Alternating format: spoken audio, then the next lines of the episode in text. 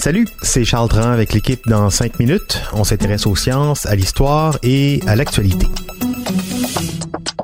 Aujourd'hui, on parle d'escargot, mais pas n'importe lequel, le gastéropode écailleux, un mollusque qui vit à 2500 mètres sous la mer, et oui, un escargot marin, dans l'océan Indien, près des cheminées hydrothermales, les sources d'eau chaude qu'on trouve dans les profondeurs sous-marines euh, là-bas.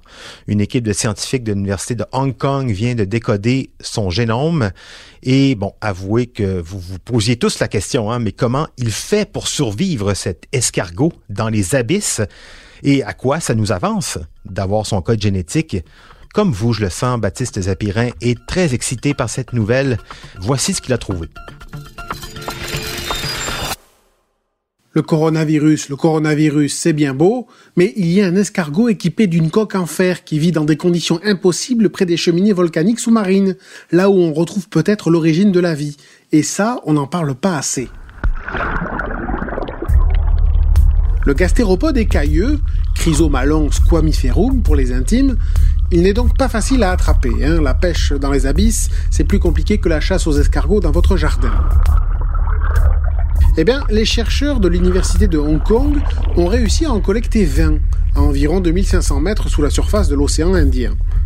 Pour ça, ils ont collaboré avec l'agence japonaise pour les sciences et technologies marines et terrestres. C'est que eux, ils ont des robots sous-marins, c'est pratique.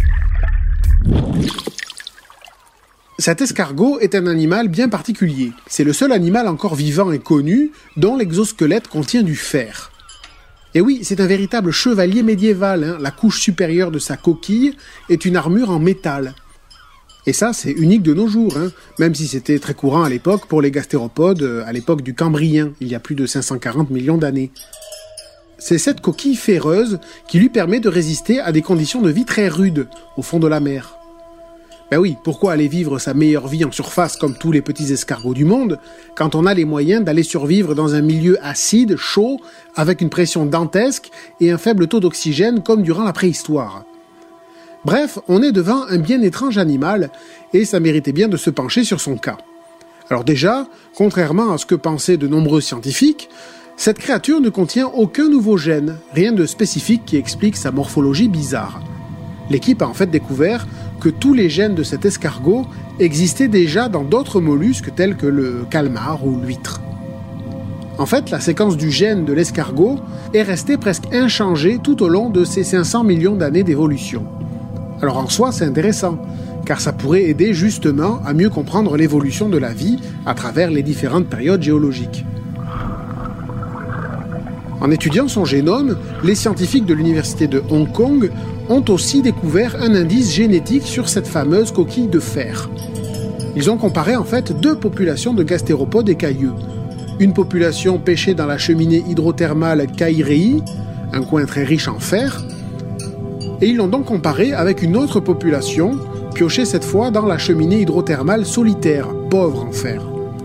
Et ce qu'ils ont constaté, c'est que dans la population qui vivait dans la zone riche en fer, il y a un gène qui s'exprime 27 fois plus. Un gène nommé MTP9.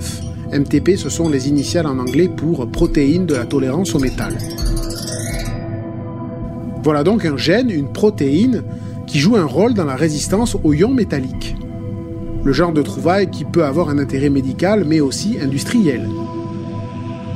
Et oui, industriel ou même militaire, puisque un des enjeux qui vont certainement embrasser les futures recherches, c'est de trouver par quel mécanisme génétique, par quelles protéines les coquilles de fer de ces mollusques résistent aux chocs violents.